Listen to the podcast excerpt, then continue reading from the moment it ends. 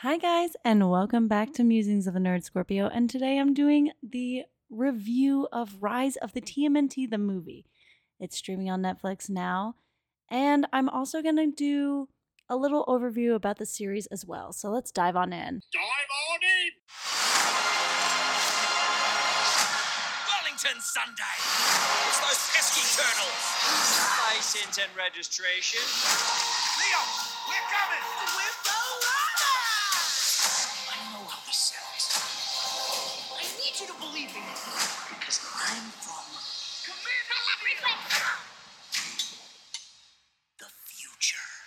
There is so much to go over in this film. First off, we have the introduction to Casey Jones. Now, if you watch the series, there is a Casey in the show, but her full name is Cassandra. I'll get back to it.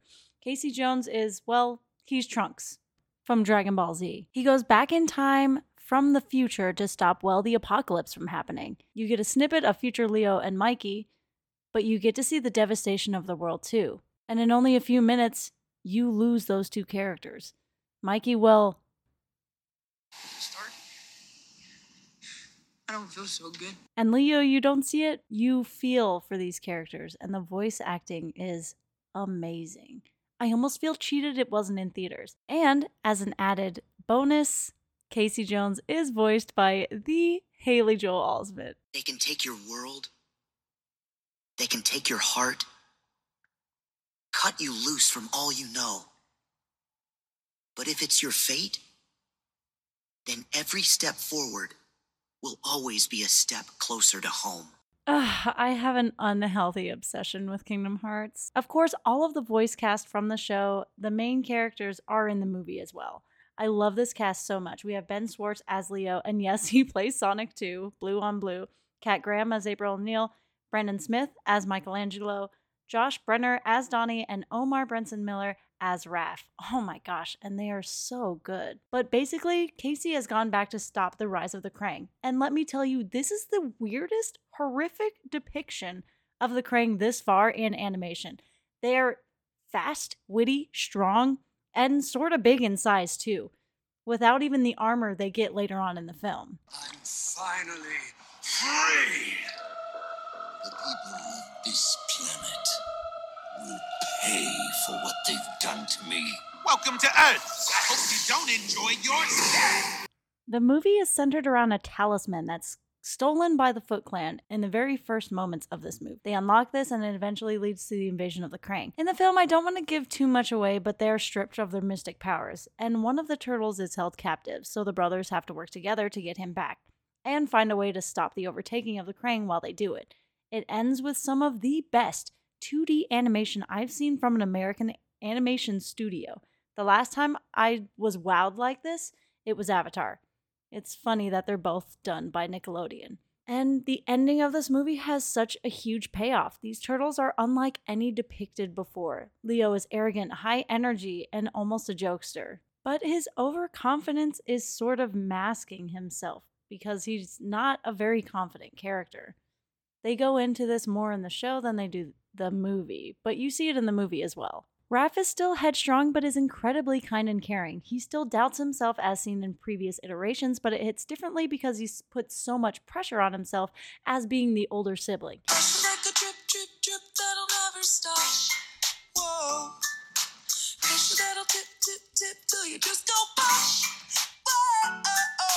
He does this to protect the others. He's like this because the others just aren't as self aware as he thinks he is. Of course, that's not always the case, but that's basically his his overarching storyline. Donnie is amazingly cocky, but it's it's almost hard to put into words. There's a YouTuber that breaks his character down, so please watch Skull Trot Donnie, The Rise of TMNT, Autism Representation in Media for more info. Donnie has always been my favorite and one of the reasons I didn't enjoy the last 2012 iteration of the Turtles. Donnie was basically unnecessarily over obsessive with April, consistently harassing her, asking her out, just making her uncomfortable, and making me very uncomfortable to watch. Donnie and Rise is all that and more. He's just a more well rounded character, and he's just way more likable. And Mikey, I don't even know where to start. He's just amazing. The artist, the mediator of the group. In fact, he goes out of his way to even consult not even his family members, but even past villains. He's also the first to break out the mystic arts. And he's basically the one that saves the day in the end, though I don't want to get into how he does it. It's funny because I didn't even notice this, but as I was rewatching the show with my sister, she's like, oh, hey, Mikey's the one that did this. He's the one that broke in, that figures out how to use things. And then the movie ends with him using his mystic powers also. I didn't even notice this, but I it's almost like the every the overarching storyline is about Mikey as well as the other four, which is really refreshing to see. You don't really see Mikey used that much. He's just kind of the he's usually just used as comedic relief or as the naive sibling, always learning things, always perceiving things and getting bit in the butt for it. In this iteration, he's completely well, he has all those things and more. The same with Donnie, the same with Raph, and the same with Leo. Now, I know the show gets a bad rep. It's mostly on the comedic side, with some episodes on the deep and heavy side. But I still think it's worth the watch if you get a mm. chance to do so. Pizza. Get ready for the delicious flavors and complex emotions of our first stop. And my personal favorite, Blue Mike Tony's Pizza! No! Where'd it go? To be fair, you can watch the movie without watching the show. Netflix only has season one, and some of the episodes are actually out of order. But season one and two are on Paramount Plus, so there's a lot of jumping around if you want to watch the series. So, am I telling you to watch it? Well, yes and no animation is always being cut or canceled. HBO Go's merger is a perfect example of this. And the creators of the show have said if the movie does well and the seasons that are currently being streamed do well, we might get a season 3 being picked up.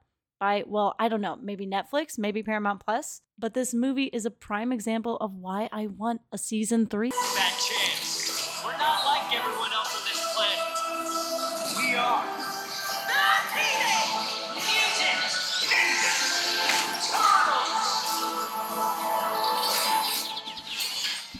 I want more of this version of the turtles where each character is so drastically different, even being different species of turtle, but at its core still remains the same. And I will say, this show has the most interesting backstory for Splinter and his human design is definitely straight up anime. This show is not only made for total fans, but anime fans. You'll see in both the movie and the show references to Studio Trigger's Gurren Lagann, Akira, Attack on Titan, and even Studio Ghibli's My Neighbor Totoro. There's also a ton of other pop culture references in the show, but I could literally have an entire episode just in that.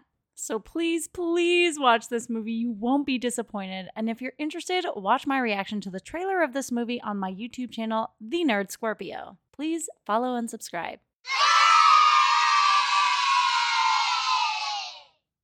This has been the Nerd Scorpio signing off. Talk to you soon. Bye. Hi, three.